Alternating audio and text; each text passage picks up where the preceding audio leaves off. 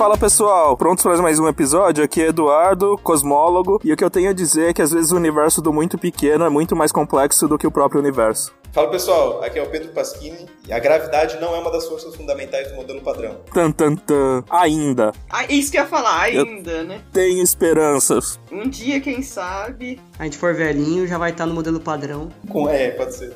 No padrão, né? Não, né? Talvez tenha teoria. Até colocar no modelo padrão. Não, no padrão, no padrão da época. É, eu acho que eles vão sempre chamar de modelo padrão. Né? Não, o modelo mais aceito da época vai se chamar de modelo padrão. Assim, não, mas uma coisa a gente descobrir qual é a teoria certa, né? Até todo mundo aceitar que ela é a verdadeira, vai levar um tempasso. Então, mas vai que amanhã descobrem gravitação quântica, daqui a 40 anos vai ser o modelo padrão.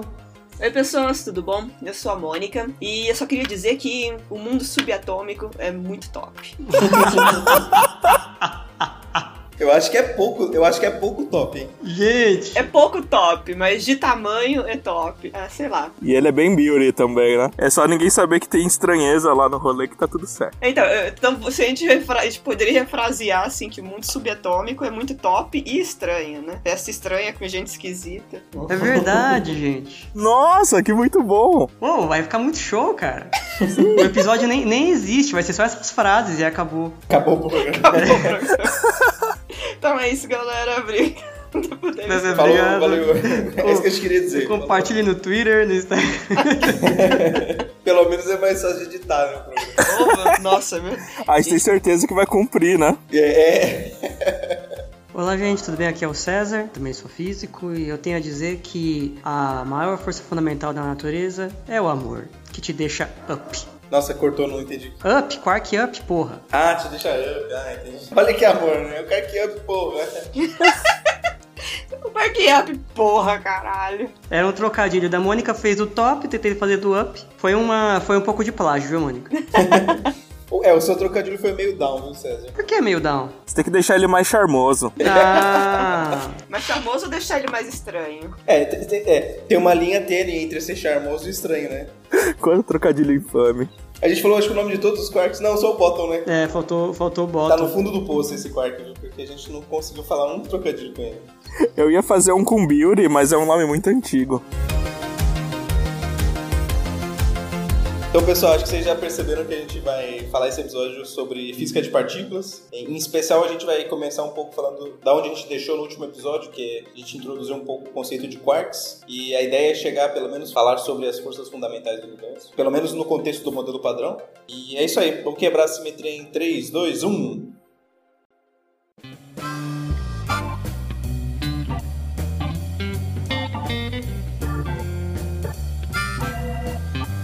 Mas é isso aí, galera. Então a gente vai falar de quarks e forças fundamentais, né? Vamos, vamos começar a introduzir esse assunto. Quem que consegue me, me falar do que, que o universo é feito? Do que as coisas são feitas? Do que, que as coisas são feitas? Do que, que é matéria? Na verdade, essa é uma pergunta bem interessante porque acho que no, no episódio passado a gente falou lá do, do elétron, do mundo e tal. Tem os três neutrinos, né? A gente falou do próton, do nêutron, acho que a gente falou do pion também. E a gente falou dos quarks, tem quark. Acho que a gente, a gente, acho que a gente nomeou, mas caso a gente não tenha nomeado, a gente falou que tem os quarks up, quark down, quark charm, que é o charmoso, quark strange, que é o estranho, o quark top e o quark bottom. São seis quarks, certo? Isso, são seis quarks. E, e, na verdade, tudo que a gente vê ao nosso redor é basicamente formado por quark up, quark down e elétron, que são três partículas. Então, esses quarks e outras partículas que são os leptons, como elétrons, talvez a gente fale um pouco mais pra frente, são os nossos tijolos, os nossos constituintes fundamentais da matéria, né? Mas para a teoria quântica é, é um negócio estranho, né? Porque a gente fala que as partículas são pontos, né? Por que, que uma partícula não ocupa o mesmo espaço que a outra? Por que todas as partículas não vão para o mesmo lugar? Por que a gente consegue ter coisas com volume? É uma coisa interessante de se pensar, né? Se a gente tivesse só as partículas lá, que pra gente de fato são pontos, por que, que a gente tem estruturas? Como que a gente existe. E aí, pra gente conseguir completar esse cenário, a gente precisa falar que esses pontos interagem, né? Que a gente vai chamar de forças fundamentais, são as coisas que fazem esses tijolos criarem estruturas, né? Não basta você ter os pontos, as partículas, nós precisamos de forças fundamentais, que vão ser quem vai dar toda a base para nossa teoria. E dependendo de como a gente está olhando, às vezes até as interações são muito mais importantes do que as próprias partículas. É só um comentário que, a rigor, embora elas sejam na teoria pontos, né? Na prática, por causa do princípio de incerteza, elas estão sempre espalhadas em alguma região do espaço. Então, você sempre vai ter eh, uma partícula, na verdade, ocupando uma dada região e não sendo pontual. Vocês concordam ou discordam? Eu, eu, eu discordo um pouquinho, porque acho que o sentido de ponta, particular um ponto, é que ela quer dizer que ela não tem nenhuma estrutura interna, né? Tipo assim, não tem um raio do elétron, por exemplo. Não existe um raio. Ela, mesmo que a função, porque o que você está falando, na verdade, é que tem a função de onda e a função de onda é, uma, é um objeto macroscópico, certo? Então, o elétron tem essa função de onda dele. É, não macroscópico, né? Mas que. É, é desculpa, é, é não é, ela não é pontual. Né? É que ocupa um volume no espaço, vamos dizer assim. Uhum. No espaço de probabilidades, né? Mas ele não tem um raio, você não consegue definir o, o raio do elétron, porque ele é fundamental. Nesse sentido que ele é um ponto, né? Você sempre poderia se aproximar numa distância cada vez menor dele. Que é diferente do próton, por exemplo. O próton, é, embora também é, é, mais difícil, porque como o próton é um conjunto de partículas, é difícil definir o que é um raio de um conjunto de partículas. Mas é, é possível de você definir que o, a massa do próton, por exemplo, está contido numa certa região. Numa certa região, é. E aí você consegue definir fronteiras mais ou menos para o próton. Então ele tem um, você consegue definir um raio para o próton, mas para o elétron. Mas no caso do próton, talvez fosse mais adequado falar não tanto da massa, mas falar que quando você se aproxima demais do próton, você começa a ver subestruturas. E isso que caracterizaria ele não ser elementar, né? Porque o elétron é a mesma história, né? Você pode definir uma região que engloba toda a massa dele ali. É, o, o que diferencia é isso. Você se aproxima do elétron a princípio, né? Se ele for elementar, você não vai ver nenhuma subestrutura aparecendo, não importa quão perto você chegue. E no caso do próton, isso não é verdade. Não, mas isso é, mas você percebe que se ele não tem uma subestrutura, ele também não pode ter um, um raio, né? É, você pode sempre definir assim, você nunca vai ter uma, uma, resolução infinita, né? De ver só até um ponto. Você vai ter uma certa região, um, um certo raio aí. Mas assim, não importa quão pequeno seja esse raio que você faça, quanta energia você dê, você nunca vai ver subestruturas num elétron se ele for de fato elementar. E num próton a gente já sabe que isso não é verdade.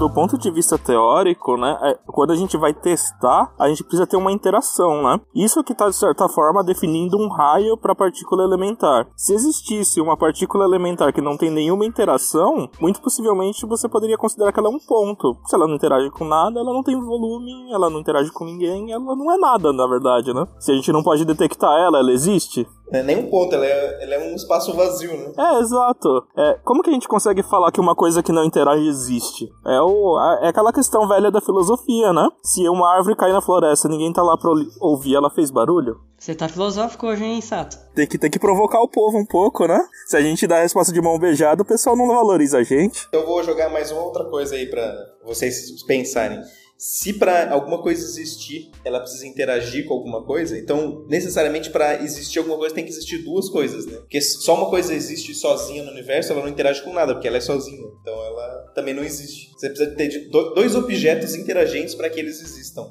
pela, sua, pela, pela, por essa definição que a gente está falando. É, considerando um ponto de vista empirista, né, precisa ter um observador. É, é. E nesse caso o observador seria a outra coisa que existe. Não, mas você pode falar a mesma história de se duas árvores caíram numa floresta e ninguém viu, elas, elas existem? Não, mas se uma árvore interagir com a outra árvore, para aquela árvore que interagiu, ela existe, né? Esse é o ponto. Não, tudo bem, mas, mas, mas, mas ó, tá a, a, questão, a questão filosófica que o Sato levantou, que eu entendo dessa frase, é que a, a, realidade ela seria meio que subjetiva, assim, né? Se para cada observador, né? Não é que para você, se você não viu ela, não tem, enfim, não teria porra nenhuma. Eu acho que era isso que o Einstein criticava quando ele falava que ele acredita que a Lua exista, mesmo que não esteja olhando para ela. Porque ele acredita que existe uma existência objetiva da Lua, né? No caso desse daí da árvore, não pode ser uma, duas, cinco mil. O ponto é que eu não vi. Não, é, não, mas eu acho que o, o ponto principal é que assim, tem que precisa existir a possibilidade da interação, vamos dizer assim. Assim, é, mesmo que você esteja inferindo né, a existência, por exemplo, eu sei que ela existe mesmo que eu não tô vendo agora, eu vi em algum ponto do tempo, né? Tem que existir interação em algum lugar. Eu sei que a lua existe mesmo quando tá de dia, eu não tô vendo ela, mas um, um dia eu vi ela. Ou melhor, uma noite eu vi ela. E como é que você sabe que a lua não desaparece à noite, de, de dia e volta à noite? Eu não sei, até eu estudar. Mas, independentemente disso, a lua existe, né? Porque ela, você detectou ela alguma vez. Ela pode acontecer isso, mas ela, ela existe, né? Tudo bem, então eu posso falar que ela existiu, Esse certo? É o ponto. Ela, ele, ela existiu e você ainda tem uma hipótese adicional de que ela não desapareceu. Não, não é o mesmo que falar que ela existe só porque eu vi ela ontem. É que acho que você tá falando de existir sempre, né? É, é que tem uma hipótese de que as coisas não. Você tem que. A gente tá adicionando uma hipótese que as coisas não deixam de existir subitamente sem razão. E as partículas que são instáveis? As partículas também não. Às vezes elas decaem. Mas, então, mas ela, ela tem uma razão. Eu vi, né? eu vi um muon ontem e hoje ele não tá mais aqui. É tipo dinheiro, gente. Tava ontem na minha conta, hoje não tá mais, mas eu sei que ele existe, porque eu tô vendo, né, das pessoas viverem, mas eu não tô vendo ele na minha conta. Você tá vendo os boletos pagos. É, né? então, Aí é. você sabe que. Eu sei que o dinheiro existe. Já que a gente foi para esses campos, gente, vamos, vamos trazer a conversa um pouco de volta para partículas. Como que a gente sabe que quarks existem? Só queria dizer que isso foi culpa sua, Sato, de levar a É, conversa então, pra você esse lado. começou a árvore aí caindo, a árvore de não sei o quê. Só provocações, gente, mas não era provocações pra vocês, era pro ouvinte.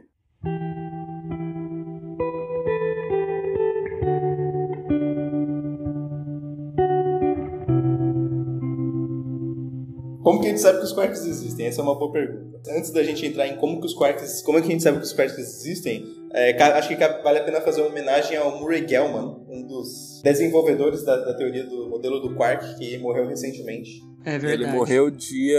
É, acho que com quase 90 anos. só. Ele era bem velhinho já. Ah, sim, mas ele, ele cunhou o termo quark, né? Sim, sim. E, o- e o nome das outras partículas também. né?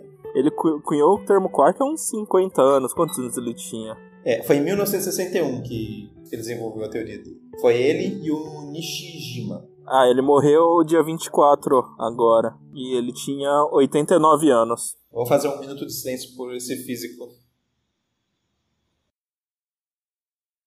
Acenda uma vela pra Murai Gelman, que esse cara foi foda. Inclusive, se vocês procurarem algumas entrevistas que ele deu, tem uns TEDs dele também. Vale a pena ouvir, porque o cara era inteligente só em, não só em física, ele era inteligente em muitas coisas. Não, ele era, ele era famoso por ser muito inteligente em quase toda a área que você imaginasse. Inclusive, depois ele foi trabalhar com linguística. Inclusive, falava lá no, no livro do Arco-Íris de Feynman, né? O, o Medlov lá, não sei o nome, como é que se fala o nome dele. Ele era pós-doc na época com Feynman e tinha o Gell-Mann também. E ele falava no livro que o Gell-Mann ele sabia tudo que você pudesse imaginar. Se você falasse sobre, lá, sobre a civilização maia, ele começava a falar com você sobre essa civilização e era capaz que ele falasse pra você em maia, assim. Ele é, quer dizer, ele era super foda em tudo, Super foda em tudo.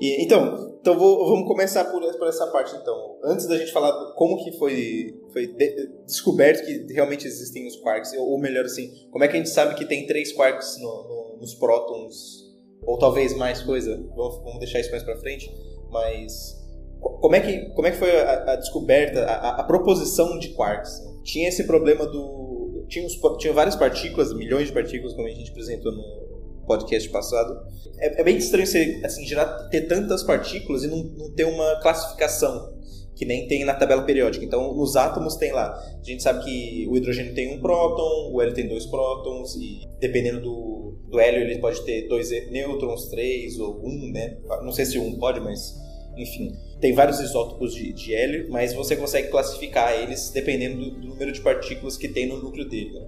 E, e assim por diante com todos os elementos da tabela periódica. E, e antes de- da chegada do, do Gell-Mann e do Nishijima em 61, as pessoas estavam. "Ca- Caramba, tem muita partícula, que é um zoológico enorme de partículas, e não parecia fazer sentido esse zoológico. Né? Da onde que surgiu? Será que cada uma dessas partículas é fundamental? O que está acontecendo aqui? Né? E aí eles tiveram essa ideia de que você conseguia pegar todas essas partículas e simplificar, eh, se você falasse que cada uma dessas que essas partículas elas na verdade eram compostas por três ou duas partículas, e aí a partir das características dessas três ou duas partículas você formava essas novas partículas. Então ele conseguiu explicar todas as partículas que não são fundamentais, né, os prótons, os nêutrons, os pions, os cáons e assim por diante, como se fossem somas de três ou duas partículas. Então se são três partículas, são três partículas, então um quark up, um quark up, um quark down é o próton, um quark up, um quark down, um quark down é o nêutron, e assim por diante. Aí o pion, que ele, ele é composto por duas partículas, ele tem um quark e um antiquark. Então, por exemplo, um up e um anti-up, ou um up e um anti-down, ou um down e um anti-up, e assim por diante. Então, ele chamou de baryons as partículas que tem, são compostas por três partículas, e os mesons as partículas que são compostas por duas partículas. E isso foi tudo teórico, né? ele percebeu que tinha essa, essa simetria mesmo, tinha uma simetria e que ele conseguia tabelar essas partículas baseada no, nos componentes dessas partículas, muito parecido com o que aconteceu com a tabela periódica. Enfim, quando, quando criou-se a tabela periódica, notou-se que tinha um padrão que você podia classificar com os padrões. Então, esse padrão já era meio conhecido, mas não se entendia por que, que, que se formavam esses padrões das partículas. Até que ele veio com a proposta, ó, forma esse padrão porque tem três partículas fundamentais que formam partículas mais maiores. Mas claro que isso era, por enquanto, era só teoria, né? A gente, na física a gente precisa mostrar que de fato isso é verdade. Então como é que eles mostraram isso? É, só uma coisa interessante, que na época, é, como você falou, eles achavam que só tinha três quarks, né? Porque era o suficiente para descrever o que se sabia até então, né? E o nome quark veio de um poema do James Joyce, que falava Three Quarks for Muster Mark. E era um, uma palavra que ele criou, né? E aí acabaram usando, né? E no final a gente não tem só três. Né? É uma curiosidadezinha. E outra coisa era que é, normalmente o pessoal olha o termo quark e fala como que se fala, né? Quark ou quark, se é, rima com arc ou com orc. Qual que é a pronúncia? E aí se, é, a descrição do Gelman era que era parecido com um som do, que um pato faz. Quark. Inclusive é o que faz a rima no poema, então é quark com A, não com, com som de O.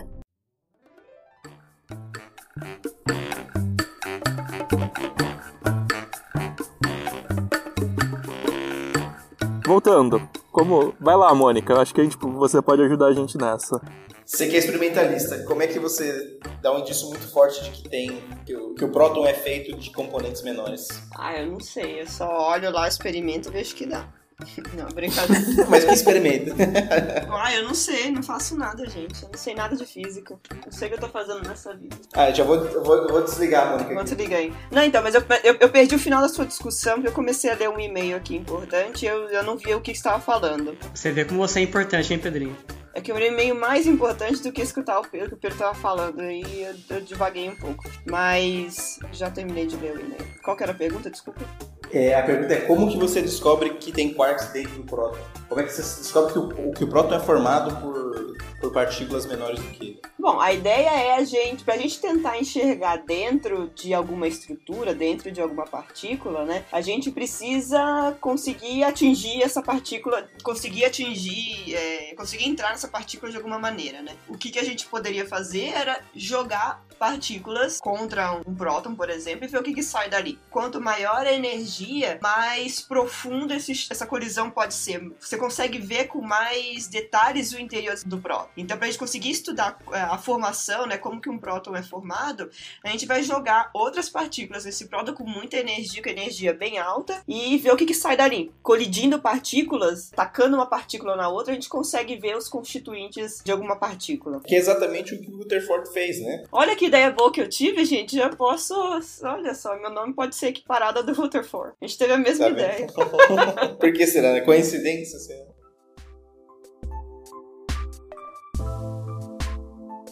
E é engraçado que a gente vê que as ideias se repetem com mais tecnologia, né? Não, não é outro.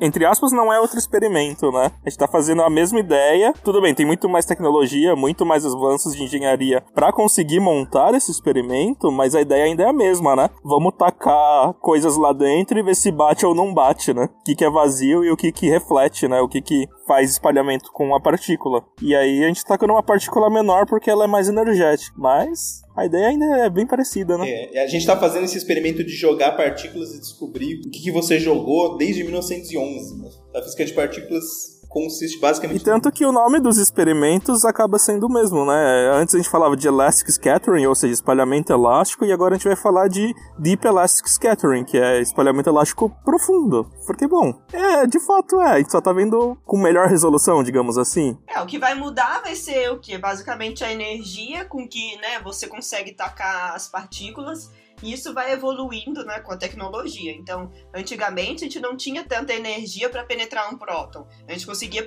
penetrar um átomo. Aí, conforme o tempo foi passando, nossos aceleradores de partículas, nossos instrumentos, eles foram se modernizando e avançando. E hoje a gente tem energia suficiente para quebrar um próton. Por enquanto, a gente acredita que os quarks sejam estruturas fundamentais. Mas vai saber se daqui a alguns vários anos, com nossa tecnologia andando para frente, vai saber se a gente consegue atingir alguma energia capaz de quebrar quark. Inclusive, a gente já tem até um nome para as próximas para as partículas subquarks, né, que são chamados prions. A gente dá nome para várias coisas que a gente não sabe que existe, né? Por exemplo, a gente não sabe quantizar a gravidade, mas a gente sabe que se ela for quantizada vai surgir uma partícula e a gente chama de graviton, né? Então a gente gosta de dar nome, mesmo que a gente não saiba o que é ou se existe, né? Ué, que nem meus filhos. Meus filhos já têm nome, mas eles não nasceram. é. Eu já vou então definir, registrar o nome da partícula, das partículas que, fundament, que compõem o elétron, então. Vai ser os trions elétrons.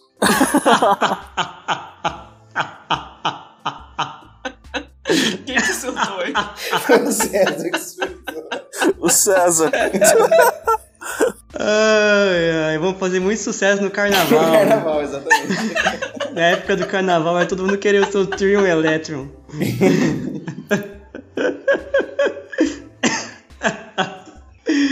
Ai, gente, mas foi muito boa. Essa, parabéns, eu, eu aplaudo.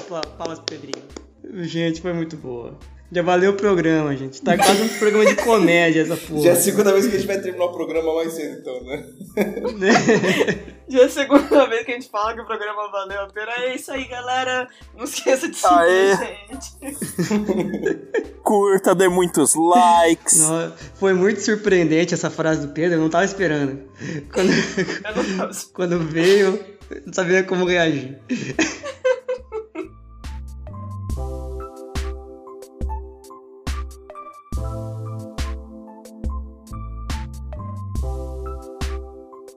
Então, o Gell-Mann ele propôs os quarks é, em 1964 e em 1968, através desse Deep Elastic Scattering, que é espalhamento inelástico profundo, o SLAC, o, que é um acelerador de partículas também, mostrou que você precisava que o próton tivesse uma estrutura para explicar o espalhamento. Então, é, é como o experimento de Rutherford. Rutherford jogava partículas alfas numa folha de ouro e ele via como que essas partículas alfas desviavam. Medindo o desvio, você consegue inferir qual é a forma do objeto que você está se chocando. Então foi isso que, que o Slack fez. Ele acelerava elétrons e jogava em prótons. A energia desses elétrons chegava a 50 gigaelectronvolts e aí atingia os prótons e com isso você conseguia entrar dentro do, do, do raio né? E aí com isso você inferia que você via que você só conseguia explicar o espalhamento do elétron que você detectava. O próton precisava ter três partes constituindo eles, como se fossem três bolinhas, uma bola formada por três bolinhas, por exemplo. Então tinha que ter três alvos espalhadores ali dentro do próton para que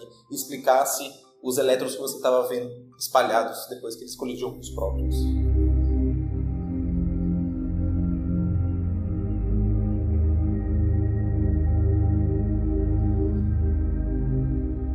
A ideia é que as partículas, né, o prótons, os nêutrons, os átrons, né, eles não, eles, a, a teoria seria que eles seriam formados por infinitos números de quark, e, e antiquark, e, e gluons, e lá lá lá. Mas eles só mostrariam três quarks como se fossem os quarks de valência. Então, esse número infinito de quarks que teria dentro dos, dos hadrons seriam, no caso, quarks virtuais, né? Então, eles não seriam responsáveis por mostrar os números quânticos na partícula final, mas eles estão ali, eles estariam ali. Então, eles seriam quarks, seriam quarks virtuais, e eles formariam o chamado mar de quarks dentro de um certo hadron, né? E Quer tentar falar, mas ficou bem confuso.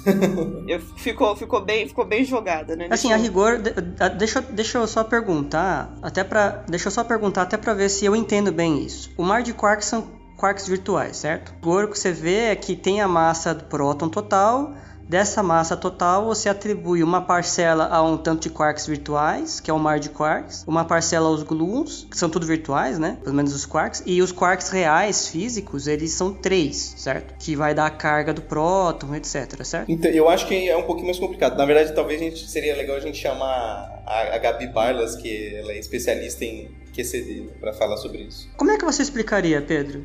Você concorda com o que eu falei, Pedro, ou tem alguma coisa errada? Eu, eu não, eu, eu acho eu discordo porque eu acho que o que acontece, eu acho que a massa não é um bom parâmetro para você pensar nisso. O que a gente sabe hoje é que próton é uma coisa muito mais complexa do que a gente pensava ser formado, do que a gente consegue imaginar geralmente que a gente estuda no colégio, por exemplo. Ele não é simplesmente formado por três quarks. Isso porque a, a física de partículas ela é muito mais complicada. O que acontece na física de partículas é que está sempre sendo criado e destruído partículas em todos os lugares que a gente está. E essa são partículas, é um par sempre um par de partícula de partícula. Essas partículas elas estão sendo criadas e aniquiladas em, em todo lugar que a gente está. Se, se eventualmente quando elas estão sendo criadas e aniquiladas você der energia para esse par, esse par vira real, né? Então, geralmente ela é virtual, a gente chama de virtual porque ela não existe, você não consegue extrair energia delas, por exemplo. Elas estão sendo criadas e aniquiladas toda hora. Então, isso que são as partículas virtuais. E no próton, ele tem o, o que a gente consegue entender é, é que tem um monte de coisa acontecendo lá. Tem gluons, tem quarks ups, quarks down, quark charm, quark strange. Tudo isso está sendo criado, e os antes desses também, né? E tudo isso está sendo aniquilado e, e criado e aniquilado, criado e aniquilado. E aí quando você vai medir, o que a gente percebe é que se você fizer uma média das partículas tem lá no quark, né, você vai ver que na média você tem sempre dois quark ups e um quark down. Vai aparecer os outros quarks, mas eles vão se cancelar. Então o quark, todos os outros quarks ups vão se cancelar com quarks down. Todos os quarks charmosos vão se cancelar com os quarks anti-charmoso e assim por diante. Mas os quarks de valência não são flutuações do vácuo, certo? Isso. Então, eu, eu não tenho certeza. Isso talvez uma pessoa de que possa explicar melhor. Eu, eu acho que os quarks de valência eles também são flutuações do vácuo. Só que, na média, você consegue ver que eles existem, vamos dizer assim. Não, é uma coisa simples, na verdade. Hum, é nada simples, na verdade. E por que que eu não poderia falar que tem flutuações de, de leptons ali? Porque a rigor tá tendo criação de tudo, certo? Boa pergunta, boa pergunta. Porque, Talvez porque até tenha. Eu acho que inclusive tem, porque quando você vai fazer a conta, você tem que levar todas as interações estão acontecendo ao mesmo tempo. Né? Então talvez até tenha isso também. Eu não sei dizer. Isso talvez talvez, talvez aí ordem... tenha um pouco a ver com a massa do, dos, dos, cidadãos, né? Não, acho que eu não. Tô viajando. Desculpa. Eu não sei. É, essa pergunta é uma boa pergunta. Eu não sei responder. Por que que, por que, que não tem ou se tem? Por que, ninguém fala sobre isso? A gente podia mandar para para Billy Byers essa pergunta. Porque a, a, ideia era chamar ela e o Sechat para falar, né? A gente acabou não conseguindo marcar o dia direito ainda, mas... Num dia nem, nem o assunto, né? Porque acho que principal é o assunto. O dia a gente só precisa marcar. Isso, exato. Exato. Então, então a gente pode a gente pode deixar marcado aqui que a gente chama a Gabriela para a gente convida a Gabriela para vir falar um pouco sobre QCD e o trabalho dela, e aí ela explica isso pra gente. Gabi, Bibi Baila, a gente precisa de você aqui. Vem gravar um com a gente pra você explicar esse negócio melhor para todo mundo, que a gente tá perdido.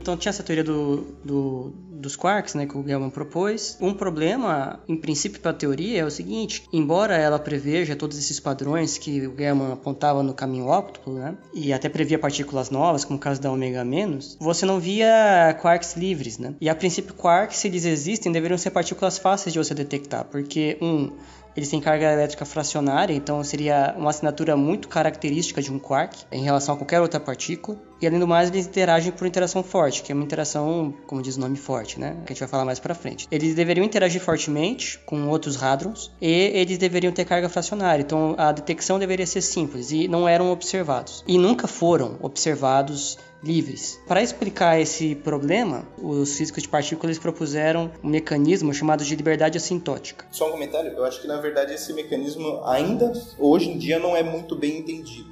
A gente sabe que tem, mas eh, não consegue. Eh, eu acho que ainda, ainda falta, ainda tem lacunas na explicação. É, ele, ele é um, uma espécie de assinatura da própria interação forte, né? Porque a interação forte tem essa. A, a, pega o eletromagnetismo, por exemplo, e a gravidade. Eles têm a propriedade de que eles ficam fracos conforme você aumenta a distância, né? E cai com o inverso do quadrado da distância, como a gente aprende no colégio. A interação forte, a princípio, ela aumenta conforme você aumenta a distância. E ela diminui quando as distâncias são pequenas. Então, se as distâncias são muito pequenas, você deve ver os quarks meio que livres ali, andando ali na região. Quando você tenta afastar um quark do outro, a interação forte faz com que é, é, aumenta essa força de de, atração. É como se fosse uma espécie de elástico que quanto mais você estica ele, mais difícil é você esticá-lo ainda mais. E se você tentar quebrar essa ligação de qualquer jeito, continuar dando energia, dando energia, o resultado é que você acaba criando um par quark-antiquark. E em vez de você ter um quark livre, você vai ter agora um meson, que era um par quark-antiquark, e o que você tinha antes. Se você tivesse um bárion antes de um bárion, do contrário, você vai ter um, um meson, né? Ah, o mecanismo de liberdade assintótica, ele explica por que, que você não vê quarks livres, né? Você só vê eles juntos, então eles são bem família, digamos assim. Ou eles estão junto com seu com um antiquark, que aí moram num meson, né, num, num bairro, num bairro aí, é, bairro show, assim, um, um, casal, ou eles moram numa família ali de dois quarks e, e um quark filho aí, num, num. Bonitinho, né? Então, assim, eles são, mas assim, se você dá energia suficiente, você consegue vê-los, né? Que é o caso do caso do Deep Inelastic Scattering, né, do espalhamento inelástico profundo. Você vê centros de espalhamento, né, no caso você vê no caso do próton três centros de espalhamento. Não é que você não tem evidências diretas dos quarks, mas você não tem evidências de quarks livres por aí. Você nunca teve, nunca viu. E o mecanismo para explicar é porque eles nunca estão soltos, esse, essa liberdade assintótica. Então, dentro do próton, a rigor, os, os quarks estão meio que livres, né? Porque as distâncias são muito pequenas, a interação forte é, ela não é a forte é fraca. Né? A interação forte ela não é intensa. Quando eles começam a tentar se afastar, opa, eles são segurados e ficam por ali.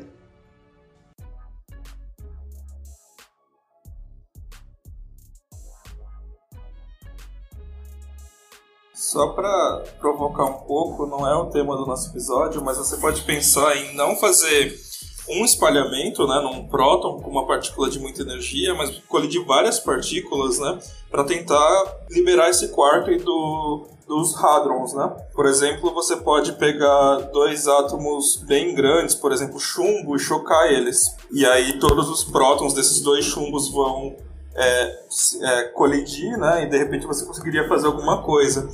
Mas só que aí você, o que acontece de fato, você está aumentando a temperatura do sistema, né? Ele passa por uma transição de fase, né? E aí você vai porque as pessoas conhecem como quark gluon plasma, né? Mas não vou entrar em detalhes porque, bom, não é o tema de hoje. Quem sabe outro dia. Quark gluon plasma, a rigor, é o que a gente veria em baixíssimas é, regiões, né? em altíssimas energias, certo? É o que está dentro do, do próton, entre aspas. Não, é uma transição da, da do comportamento mesmo. Ao invés das, dos quarks se aglomerarem em hadrons, agora eles vão se aglomerar num estado maior, macroscópico, que é um plasma, né?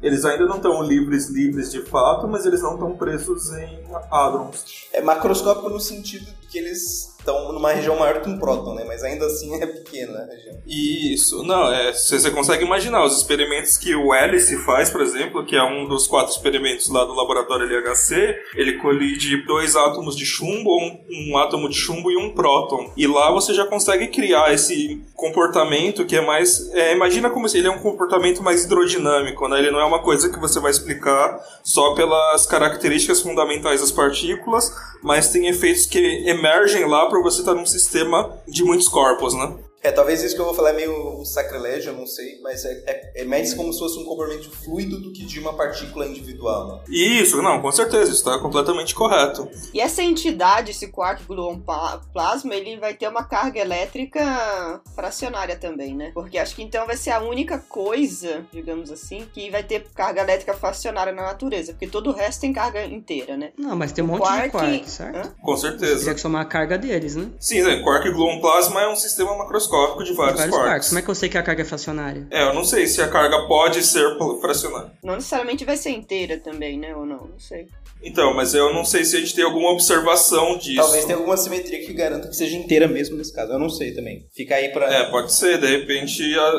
ele continua, né? Porque ele saiu de um sistema. Não, é, esse comentário da Mônica é muito bom, mas eu não sei se. Não tem garantia nenhuma de que vai ser inteiro ou fracionário a rigor, certo? Só se você conseguisse dividir dois. Tipo assim, porque você começa com uma coisa que não tem carga fracionária, né? Aí eles vão colidir. E aí, só se fosse assim, você conseguisse cortar o quark gluon plasma em dois, assim, Ah, não, mas é, número de partículas com certeza não se conserva no quark gluon plasma, né? A gente tá pensando em energias bem grandes. Mas a carga sim, né? Mas ó, eu tô vendo aqui, é, fora do volume né, do quark gluon plasma, ele tem que ser ainda color é, neutra, tem que ter a, a, cor neutra, né? E como um núcleo, ele também vai ter carga elétrica inteira. Mas, por exemplo, será que eu não consigo cortar o, o plasma em dois, por Aí tá fudendo o rolê, né, Pedro? Caralho. Não, mas é, isso, isso vem da consequência de você exigir que ele não tenha cor, né? É, e também assim, você tem que pensar que experimentalmente a gente consegue manter um quark gluon plasma por muito pouco tempo, né? Porque quando esse plasma esfria, ele volta para os estados que a gente não, conhece, sim, mas assim, né? pensando em termos não experimentais, pensando em termos assim lá no começo do universo, quando você tinha um quark gluon plasma, né? Assim, você poderia imaginar um, um, uma entidade, digamos assim, em que a carga de cor não é neutra, que a carga elétrica é fracionária. Eu pego, eu pego uma certa região do universo, então ele poderia ser ter uma cor é, definida. É, dependendo de como você definir essa região, com certeza, ela pode ter carga fracionada e carga forte que não nula, com certeza. As interações fortes são fundamentais para manter esse estado. Mas então é igual ao interior de um próton. Não, então, mas a entidade como um todo vai ser color neutral e charge é, inteira, né? Carga inteira. Daí é um problema para nós físicos respondermos, né? Ainda tem muita pesquisa aí. A gente sabe muito pouco sobre isso. Mas aí é, é aquilo, né? O que, aquilo que a, gente, que a gente ensina na escola para as pessoas ainda é válido, né? A gente não consegue ver carga fracionária andando por aí. Não, com certeza não. Não globalmente, né? Não, é, não, não, não uma entidade com carga fracionária andando por aí. É que eu acho que o César, eu acho que ele tá tentando pegar dois quark com um plasma separados, vamos dizer assim. Você começa com uma coisa neutra e você separa em dois. É isso, César, não é? Mas se você separa em dois, você vai ter. Como que você separa em dois? Não, aí como que você separa em dois, não sei.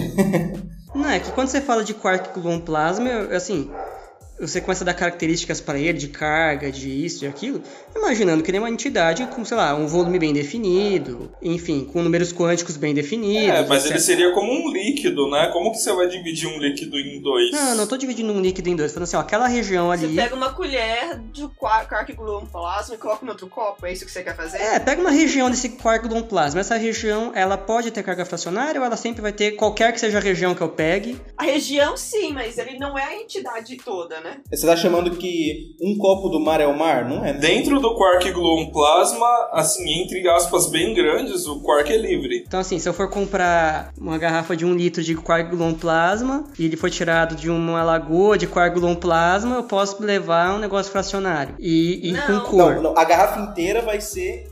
Ah, então, a garrafa inteira vai ser. Não, não, não, calma lá, calma lá. Inteira, né? Eu tô pegando de uma lagoa de quark gluon plasma. Ah, ok, então, ah. ok. Mas eu acho que ainda assim, quando você separar os dois, os dois vão ficar Você neutros. vê que estranho, isso que, eu tô, isso que eu tô achando estranho. Eu acho que o processo de separação vai, vai tornar as coisas o, neutras. O, o, o novo negócio que eu pegar vai ser sempre neutro e sem cor? Eu imagino que sim. Não sei, eu tô conjecturando. É um negócio meio louco, né? É. Não tem motivo para ser assim, né? Sabe por que é estranho? Olha só, vê, vê a ideia, uma coisa estranha. Eu pego uma garrafa de um litro de coagulon, o quark tem um coagulon plasma. Ele como um todo ele é, ele é neutro e, e, carga inteira. Aí eu pego uma garrafa dele, vamos supor que ela pudesse ter carga fracionária e, e cor não nula. Aí eu separo isso e baixo a energia. Aí esse cara vai condensar, certo? E aí eu teria, ou seja lá o que for, de carga fracionária e cor diferente de zero. Sim, então, então tá aí a sua resposta, não dá para ser. Não dá, certo? Agora o porquê não me é evidente. Faz sentido não dar. É, porque senão você pegaria essa coisa e deixava esfriar e conseguia ver um quark livre, né? Deixava esfriar e, e eu teria quarks isolados ali. É, provavelmente não dá então. Gente, coisa estranha. Coisa estranha. É, é ainda mais de partículas, né? É um a, a, a, agora a Billy Bias tem que ser convocada. Convocada. Mais, mais convidada. Não, se, se, partículas é difícil, sistemas com muitas partículas são dificílimos. Tipo, que é o caso do quark gluon plasma. Né? Nossa, gente. Legal.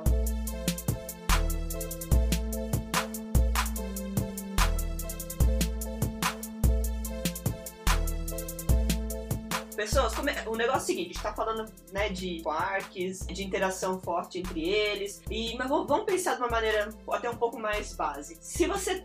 A gente aprende na escola que partículas positivas, positivo com positivo se repele, positivo com negativo se atrai, né? E negativo com negativo se repele. Mas como é que as partículas elas sabem que elas têm que se atrair? Como é que elas sabem que elas têm que se repelir? Né? Como é que, tipo, um próton de um lado vê o próton do outro lado e fala, opa, eu tenho que fugir desse próton? Como é que essa comunicação vai acontecer? Então vai ser base, vai ser justamente sobre isso que a gente vai falar agora, sobre como que essas partículas se comunicam, né? Como é que elas interagem entre si, e isso através das interações fundamentais. E quais são elas? Quais são elas? No modelo padrão.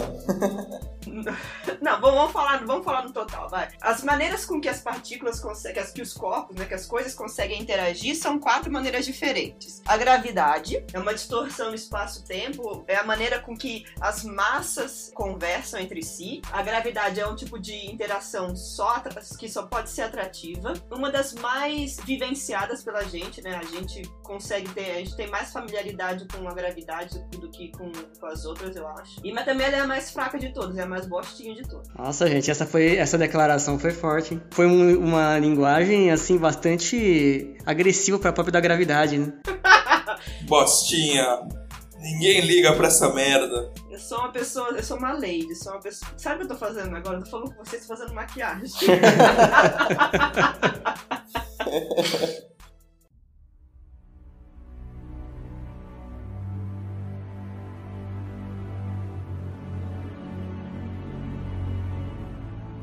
Bom, a gravidade, né? Então ela é a mais bostinha de todas. Depois da gravidade, o que a gente tem mais com, o que a gente tem mais é, familiaridade é a eletromagnética, né? Que é justamente essa que vai falar, né, de atração, repulsão. E... Essa. Ah, então, o que, eu não, o que eu não falei sobre a gravidade aqui. A gravidade é uma, uma, uma, interação que até agora não tem uma, não tem uma, uma, uma, partícula que vai, fazer essa, que vai fazer essa mediação entre os corpos. Por enquanto, a gravidade é definida como sendo a distorção no espaço-tempo e é assim que, é uma, que uma massa sabe que tem que ser atraída pela outra massa. No caso da força eletromagnética, existe uma partícula que vai ser medida, mediadora dessa, desse, dessa situação, né? Que é o fóton. Mesma partícula de luz, né, e tudo mais, mas ele é o mediador da força eletromagnética. Então é através de um fóton, é através da, da, da, da, da troca de um fóton, que as partículas sabem se elas têm que ser atraídas ou repelidas. Depois da eletromagnética tem, tem também a força, tem, tem a força fraca força fraca, a definição dela é que ela faz blá blá blá blá blá. ah, então, a força, a força fraca, ela blá blá blá blá blá, participa de, de decaimentos radioativos, blá blá blá blá blá. E é isso aí, gente. Mas é, então, a força fraca é uma força que vai aparecer em, em, em decaimentos radioativos, por exemplo. É isso que a gente pode falar dela.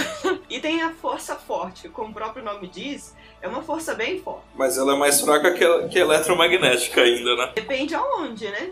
Ah, ok. pra, pro dia a dia.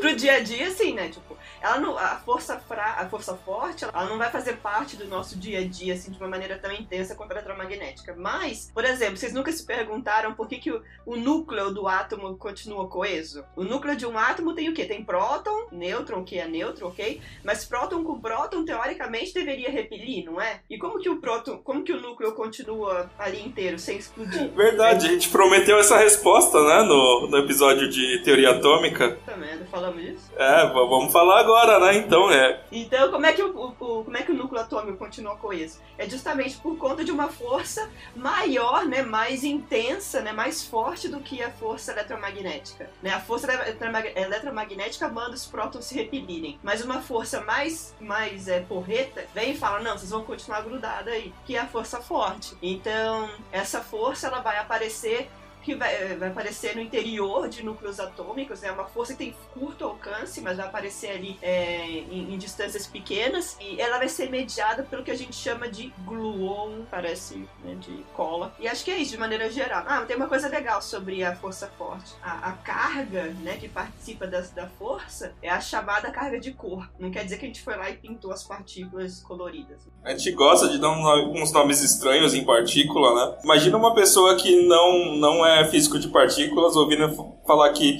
partícula tem cor, partícula tem sabor, partícula tem isso, tem aquilo, né? É, tem a partícula estranha, tem a partícula charmosa, tem. É... Essa partícula tem beleza. Os físicos tentam fazer piadinha nos nomes e acaba confundindo. Vira nessa salada. É, então... A gente é engraçado, né? A gente é engraçado. Tem o, o diagrama Penguin Diagrams, o diagrama de pinguim, né? Ah, essa história é legal.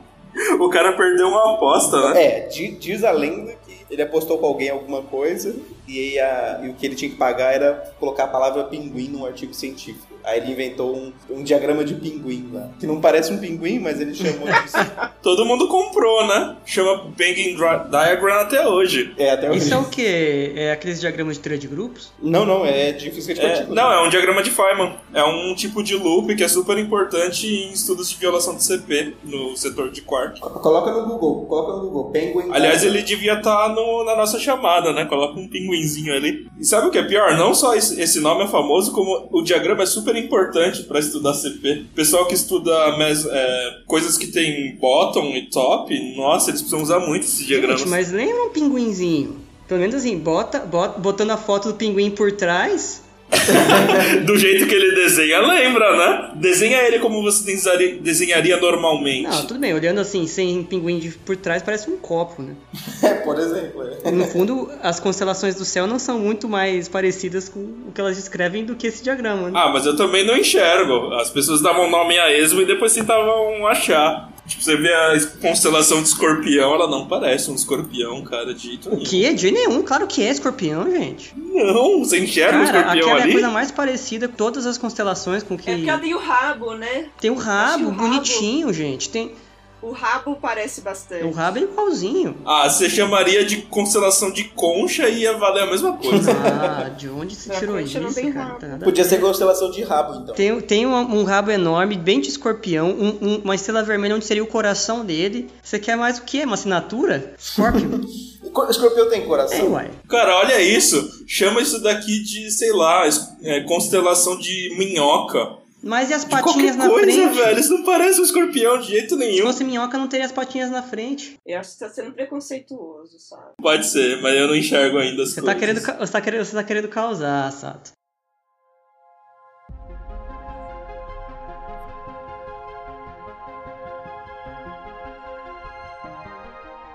Então, vamos lá. A, a Mônica introduziu então pra gente as quatro forças fundamentais que a gente sabe que existe, né?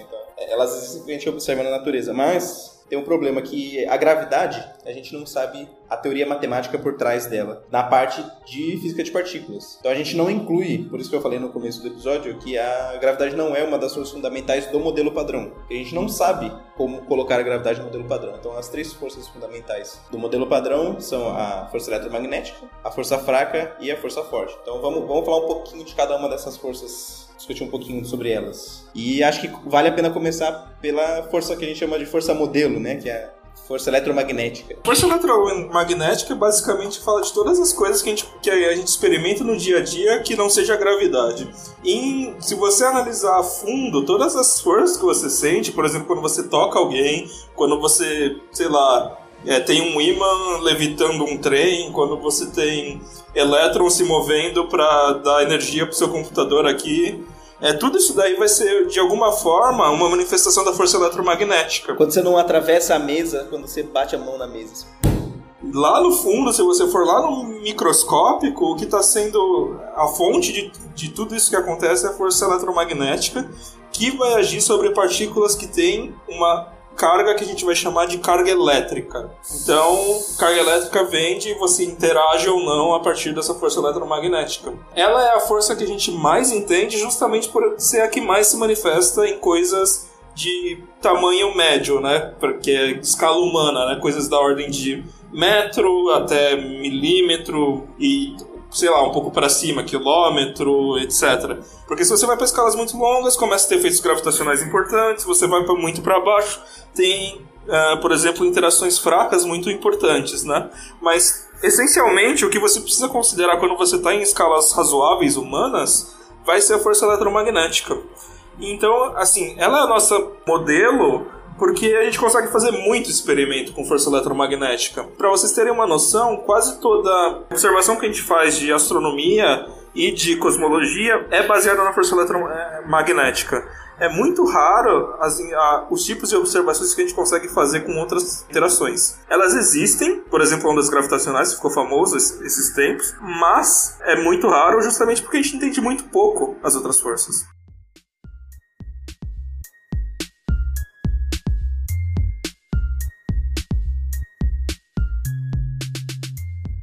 Eu queria falar um pouco só da história da, da, da, construção do eletromagnetismo, que eu acho que é muito interessante. Isso sem a parte quântica, né? Porque depois foi introduzida a parte quântica. E essa força eletromagnética que a gente está falando aqui é, é, justamente a força que a gente aprende no colégio, por exemplo, como a lei de Coulomb. Né? Tudo começou com a lei de Coulomb. O Coulomb percebeu que duas cargas se atraem se elas forem diferentes ou se repelem se elas forem é, iguais e essa força cai com o quadrado da distância. E aí mais para frente o pessoal percebeu que existe uma outra força que era o eletromagnetismo e associou isso com cargas em movimento, ou se tem uma corrente que é cargas em movimento, aparecia um campo elétrico. E aí veio o, Maxwell e falou assim, peraí, talvez é, eletromagnetismo e campo elétrico sejam a mesma coisa vistos de referenciais diferentes. Ele criou as equações de Maxwell mostrou que com as equações de Maxwell conseguia prever a existência de luz. Então a luz é são ondas eletromagnéticas. Conseguiram montar uma teoria muito bem clássica, né? uma teoria clássica muito bem feita, muito fechadinha do que o eletromagnetismo. Descobriu-se que, na verdade, a física clássica não funciona para baixas energias e precisou-se criar uma teoria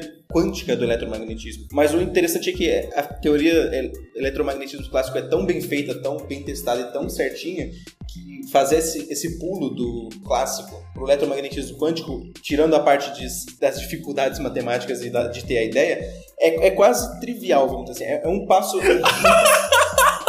O que eu quero dizer assim, é um passo. Gente, o cara tá falando que a obra-prima do Richard Feynman é trivial. Não, é, é, é, trivial. é trivial no sentido assim, você não precisa fazer praticamente nenhuma modificação das equações, velho. As equações. É que eu não queria entrar no, no termo de Lagrangiano, né?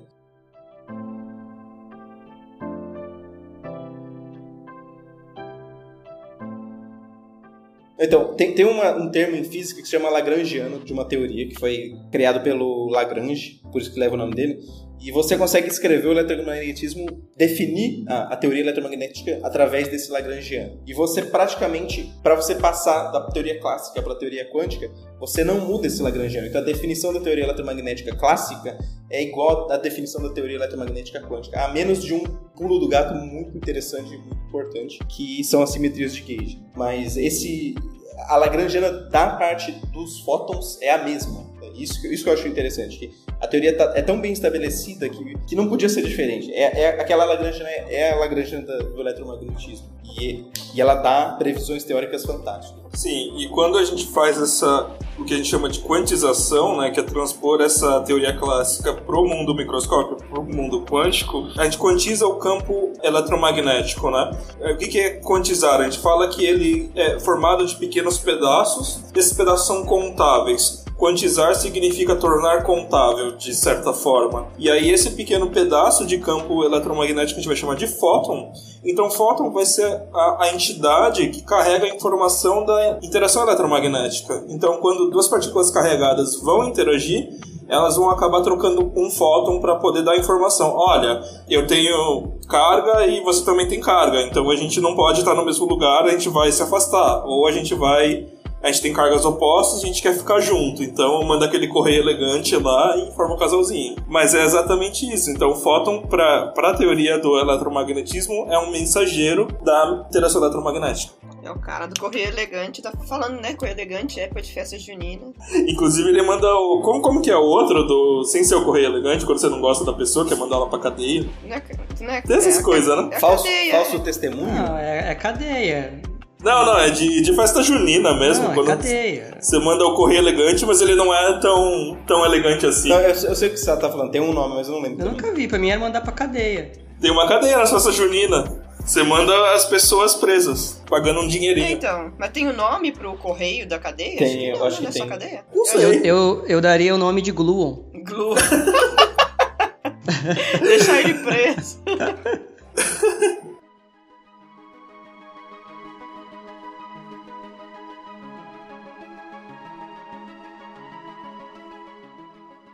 Ô César, fala, fala um pouquinho da, das simetrias de gauge, um pouquinho do teorema de Nether no contexto da eletro, do eletromagnetismo. E da, da teoria quântica de campos. Botei uma. Oh, você botou uma coisa fácil na minha mão aqui, né? Bomba. Mandei um correio não elegante, deselegante. Não elegante, zero elegância. Então tá, vamos ver como é que eu saio dessa. Então, gente, a gente tinha visto num episódio passado da, do Teorema de Nether, né, sobre simetrias, e a gente falou desse famoso teorema da Minurter, acho que era assim que pronunciava. A gente não chegou a nenhuma conclusão disso. Ela associava uma simetria a uma lei de conservação, né? A cada simetria correspondia a uma quantidade conservada. A gente falou de algumas simetrias naquele episódio, né? Simetrias associadas ao espaço-tempo em essência, né? Rotações, translações, é, avanço, translações temporais, né? Que teria conservação de energia, quantidade de movimento e momento angular. Né? Só que existem outras simetrias, né? Que você pode pensar. Em física de partículas, a gente descobriu que as partículas elas se agrupam, elas obedecem certos padrões de simetria. Então, no caso do caminho óptico do Gell-Mann, que a gente falou no outro episódio, né, que os hadrons se agrupavam em certos padrões, a gente consegue atribuir a esse, esse agrupamento um que é chamado de um grupo de simetria, que não vem ao caso entrar em detalhes do que é, mas ele descreve matematicamente como se dá é, é, essa simetria aí, esse, essa organização, né? É,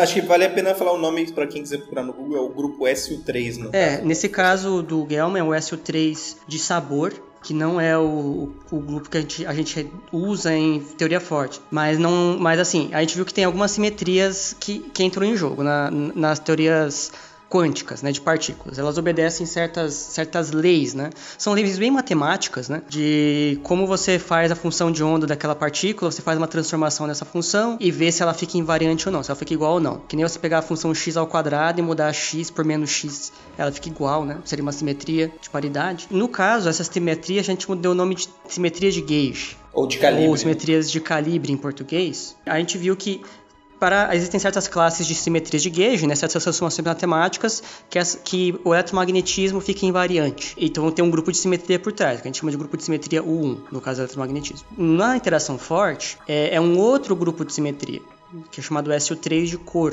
baseado nas cores dos quarks, né? Você tem três cores ali. Cores que a gente falou aqui não tem nada a ver com cor de verdade, é só um nome, né? O fato de eles se agruparem dessa forma é um pouco abstrato, mas permite que os, os gluons que, que ligam os quarks possam conversar entre si. Eles têm o que a gente chama de auto-interação, coisa que os fótons que ligam o eletromagnetismo não tem. Na interação forte, você tem quarks que são conectados entre si por gluons, então eles conversam com trocas de gluons. Gluons vem do nome quase em inglês glue, que é cola, né? Os gluons eles podem interagir entre si, porque eles também têm carga de cor, ao contrário dos fótons que não têm carga elétrica né, seria o equivalente de carga por eletromagnetismo. Da, um dos resultados desse fenômeno é justamente a liberdade assintótica, que a gente falou um pouco antes, de você fazer com que os quarks fiquem presos, de você conseguir fazer, enfim, que eles fiquem ali restritos naquela região. É um pouco complicado, mas voltando, né, o fato de você ter essas simetrias, você tem associado a ela alguma quantidade conservada. No caso do eletromagnetismo, a simetria em questão é a simetria de gauge U1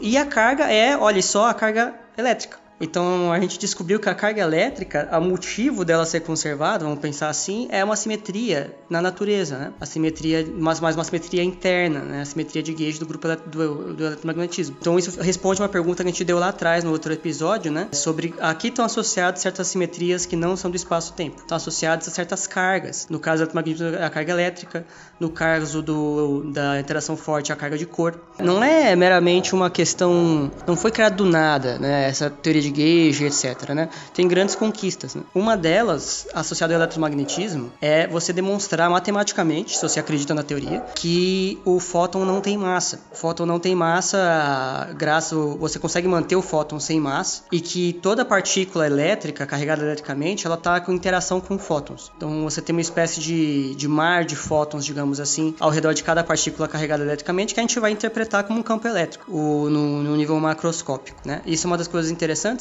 e a outra tem associada a interação fraca que alguém tem que falar, que ela preserva a massa do fóton zero, mas ela dá massa para os é, mediadores da interação fraca, dá massa a eles e originalmente, se você fosse botar assim na mão ali, você teria que ter essas partículas sem massa, o que é um absurdo. E o gluon também não tem massa, né? São só os fótons e os gluons que não tem massa. Bom, no modelo padrão ele não tem massa, né? Tem gente que acha que o gluon tem massa, mas é bem fora do modelo padrão modelos exóticos. Mas curiosamente, o eletromagnetismo tem alcance infinito, porque o fóton não tem massa, mas a força forte não tem alcance infinito, embora o gluon não, também não tenha massa. E se você não acredita na nossa teoria, na matemática, existem testes experimentais da massa do fóton, eles vêm lá da, da astrofísica, e eles colocam limites bem fortes sobre a massa do fóton. Se não me engano, ele tem que ser menor que 10 a menos 40 electron-volt, coisa desse nível. Eu não lembro exatamente o valor, precisa ser checado, não, não me cite nesta frase, mas é um limite bem forte. É, esse é um, é um, uma das, um dos testes né, que tem que passar. Tem um outro teste que é, também é outro teste fantástico, que é chamado de momento de dipolo anômalo do elétron. Eu não vou entrar no, no mérito do que é um momento de dipolo, mas basicamente é, é como que o, o, spin do elétron se conecta com um campo elétrico qualquer. Então, se você abrir um campo magnético, o spin do elétron vai interagir com o campo magnético e vai fazer o elétron andar de maneira diferente, vamos dizer assim. Na teoria clássica do eletromagnetismo, você consegue ver que esse momento magnético vale 2. Só que o eletromagnetismo prevê que não é 2, ele é um número um pouquinho diferente de 2. É bem pouca coisa mesmo, é o valor que eu estou com ele aberto aqui é 0.001 e aí tem um monte de número para trás que o eletromagnetismo prevê. Então ele é bem próximo de 2, mas não é 2. E o interessante é que as pessoas conseguiram medir esse, esse, esse valor e eles mediram com uma precisão gigantesca. Você também consegue, com o eletromagnetismo quântico, você consegue prever o quanto diferente de 2 esse valor vai ser.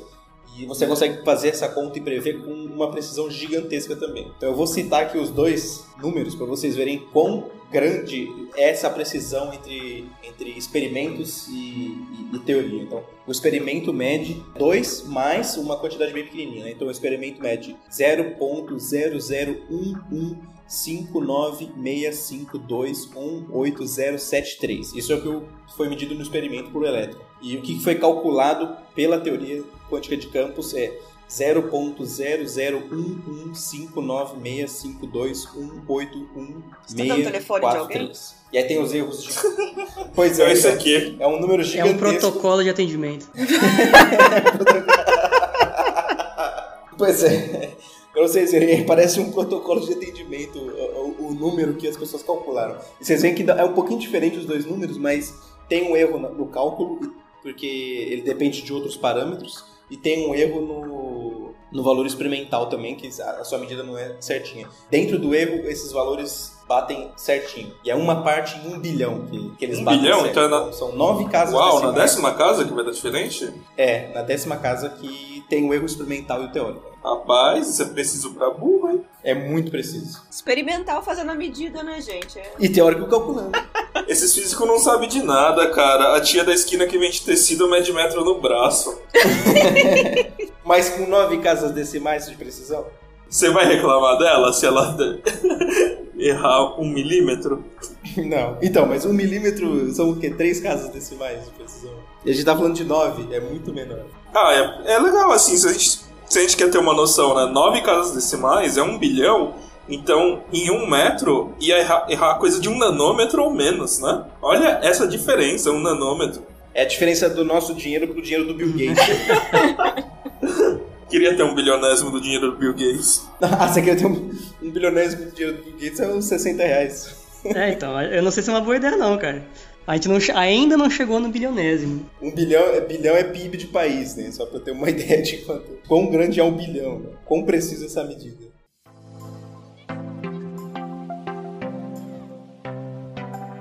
Acho que falta falar pra gente finalizar aqui um pouco sobre a interação fraca. Ela é uma interação muito estranha, na verdade. Ela não parece ser muita interação. Isso por quê? Porque ela sempre está associada com uma mudança de partículas, na verdade. Tem a interação fraca como também tem uma simetria associada a ela, então a interação eletromagnética tem a simetria U1 que o César falou, a força forte tem a simetria SU3 e a interação fraca tem a simetria SU2. São jargões matemáticos. Mas o, o importante é que na teoria fraca tem três mediadores. No eletromagnetismo tem um, que é o fóton. O, na forte tem oito, na verdade, são oito gluons diferentes. Eles só diferem nas cores, né? É, mas assim, diferir número quântico é diferir partícula, né? A gente só não deu um nome diferente. É que, é que como tem muito, acho que as pessoas não dão um nome diferente. Mas na interação fraca tem três três mediadores. Tem o Z0, que ele é neutro, tem o W+, que ele tem carga positiva, e tem a antipartícula W+, que tem carga negativa, que é o W-, que também é um mediador. E quando a interação é mediada por, essas, por esses mediadores que têm carga, uma partícula muda de tipo. O que isso quer dizer? Quer dizer, por exemplo, que um quark up vira um quark down, ou ao contrário, um quark down vira um quark up. Ou um elétron vira um Tem sempre essa mudança de partícula. E ela é estranha porque, na verdade, ela está mais associada com decaimento do que com interação. É uma coisa legal pensar no neutrino. O neutrino é uma partícula que ele não tem carga elétrica, ele não tem cor, gravitacionalmente é muito difícil de detectar, a gente não consegue detectar ele gravitacionalmente, mesmo se ele interage gravitacionalmente, a gente não tem precisão experimental para medir isso. Não, a gente não tem isso para a gente, a gente não tem para nenhuma partícula. Né? É, mas então o único canal que a gente tem é a força fraca. E aí volta para aquela coisa lá, se, se a força fraca não existisse, a gente não ia saber que o neutrino existe, né? Então, força fraca é bastante ligada com a física de neutrinos, né, que é um dos temas centrais das nossas pesquisas. Bom, então pra gente entender neutrino, a gente tem que entender força fraca fraca, e aí acaba que a gente vira especialista na força fraca, por exemplo, é a força que eu acho que eu mais trabalho na, nas minhas pesquisas. Tirando as forças que ainda a gente não sabe se existem. Mas a gente vai falar, depois a gente faz um outro capítulo só de neutrinos, porque tem bastante coisa pra falar sobre eles. Só um pequeno comentário, então, como ele, o neutrino não interage nem fortemente, nem eletromagneticamente, é, ele interage muito pouco com a matéria, né? E ele acaba sendo uma prova muito legal para dados astronômicos. Por exemplo, o neutrino é criado lá no Sol e ele vai atravessar toda, todo o núcleo do Sol e vir para a gente muito mais rápido do que, por exemplo, um fóton, porque o, o Sol é opaco. A, a luz demora muito para atravessar o núcleo do Sol. Então, ela até de quando ela foi criada até quando a gente vai detectar ela, passou muito tempo. E a gente já perdeu muita informação, né? O neutrino dá uma informação mais instantânea, né? Então a gente consegue estudar a física do núcleo do Sol a partir de neutrinos. Graças à interação fraca também. Exato, e diversas outras fontes astronômicas são estudadas também por via de neutrinos justamente por causa disso, né? Ele interage pouco com a matéria, então ele carrega uma informação que talvez não seja mandada de forma eletromagnética. E a interação fraca ela tem outra peculiaridade também, além de transformar uma partícula em outra. Os mediadores da força é, fraca tem massa. Então o fóton não tem massa e o gluon não tem massa, mas o W mais o W menos zero tem massa. E a massa não é pequena. 90 gigaelectronvolts e 80. Demorou muito para a gente conseguir mostrar que essas partículas existiam, porque os experimentos tinham que conseguir ter energia o suficiente para criar elas. Criar no sentido que quando tem uma interação uh, ela é fraca, a gente está usando o que a gente chama de partícula virtual. Mas para a gente provar que ela existe, a gente tem que ter, ver a versão real dessa partícula e para criar essa versão real a gente precisa de muita energia. E só um comentário que aí essa questão da massa do W mais W menos I zero ser muito elevada, que entra a tal, o, o, a tal partícula de Higgs, né, o bóson de Higgs. Como eu falei há pouco, né, a, a simetria de gauge, quando você impõe ela, ela, em essência impõe que os bósons mediadores não tenham massa. No caso do fóton, isso ok, ele não tem massa mesmo, a gente fica feliz. Mas no caso dos mediadores da força fraca, isso não é ok, porque eles, eles têm massa. Então a gente criou um mecanismo esperto que é, necessita dessa partícula do Higgs para fazer com que a simetria de gauge seja quebrada de maneira espontânea, de maneira natural, digamos assim, não forçada, e esses caras ganhem massa sem violar o princípio por trás da teoria, que a gente chama de princípio de gauge. A gente vai falar mais para frente em outros episódios, para ver que está tudo meio que conectado aí, né? A, a, o Higgs ele tem a ver com essas interações fundamentais. E aproveitar que você voltou para você chegou nessa parte de falar de massa, que o Higgs dá massa, é interessante notar que a massa o Higgs ele dá massa praticamente para todas as partículas massivas, até onde a gente sabe, todas as partículas massivas do modelo padrão. Porém, a maior parte da massa que a gente tem hoje, que a gente tem, por exemplo, a sua massa, a minha massa, ela vem na verdade dos gluons da interação forte. Então, a, a, os gluons que estão fazendo ligar os quarks dentro dos prótons, eles que geram a massa dos prótons, na verdade. A massa dos quarks ela, ela é bem pequenininha. Por exemplo, quark up e quark down eles têm uma, é, uma, massa em torno de 2 a 4 megaelectronvolts, que é 10 a 6 electronvolts, e o próton tem uma massa de 1 gigaelectronvolt. E da onde surgiu essa, é, essa, essa massa de 1 gigaelectronvolt, que é muito maior, que é 10 a nona electronvolts? Né? É, é justamente essa interação dos gluons. Os gluons contêm uma energia para segurar os quarks lá dentro, e essa energia é a massa do, do próton. Então a nossa massa é muito mais vinda do gluon do que do, do Higgs, embora o Higgs dá massa para todas as partículas do modelo padrão até onde a gente sabe.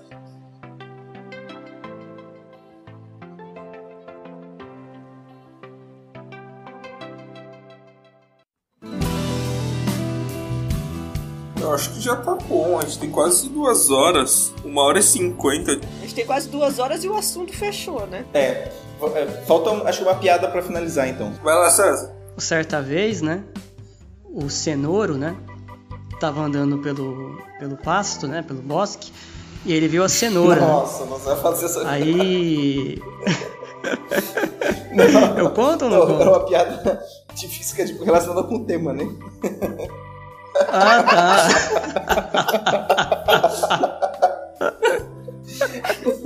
Cara, eu não sei que piada que o César ia fazer. Acho que você podia terminar. Eu acho que a gente pode fazer assim: a gente corta o episódio aqui. É, exato. E quem quiser saber da piada, veja o próximo episódio. é um belo gancho. Então é isso, pessoas. Essa foi mais uma parte da, da, foi né, mais uma parte da nossa, da nossa conversa sobre física de partículas. Tem muito mais coisa pra gente falar ainda. Então a gente vai deixar isso para algum próximo episódio. Mas então, né, deu pra gente entender mais ou menos sobre os quarks, a, né, a maneira como que eles se aglutinam, as forças que fazem, né, com que os quarks e com que, né, as outras interações aconteçam. Então, é isso, pessoas. Qualquer dúvida, qualquer sugestão, qualquer crítica, qualquer coisa, manda pra gente, né, pela, pelo e-mail physicast.oficial.gmail.com ou então acha a gente, caça a gente nas redes redes sociais, a gente tem contas lá no Face, a gente tem contas no Insta, a gente tem contas lá no Twitter. Então, a gente vai ficar esperando as mensagenzinhas de vocês, tá bom? Então é isso, pessoas. Um beijo. Tchau, tchau.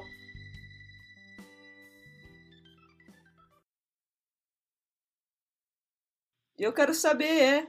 é. A Mônica vai me matar se eu não falar a, a piada. e é isso aí, gente. Ficamos por aqui no próximo episódio de Physicast. Tem uma frase aqui do Dave Barry. O magnetismo é uma das seis forças. O Dave Barry, não sei quem é. O magnetismo é uma das seis forças fundamentais do universo. As outras são a gravidade, a fita crepe, é, reclamação, controle remoto e a força que empurra os cachorros na direção do, da virilha dos estranhos.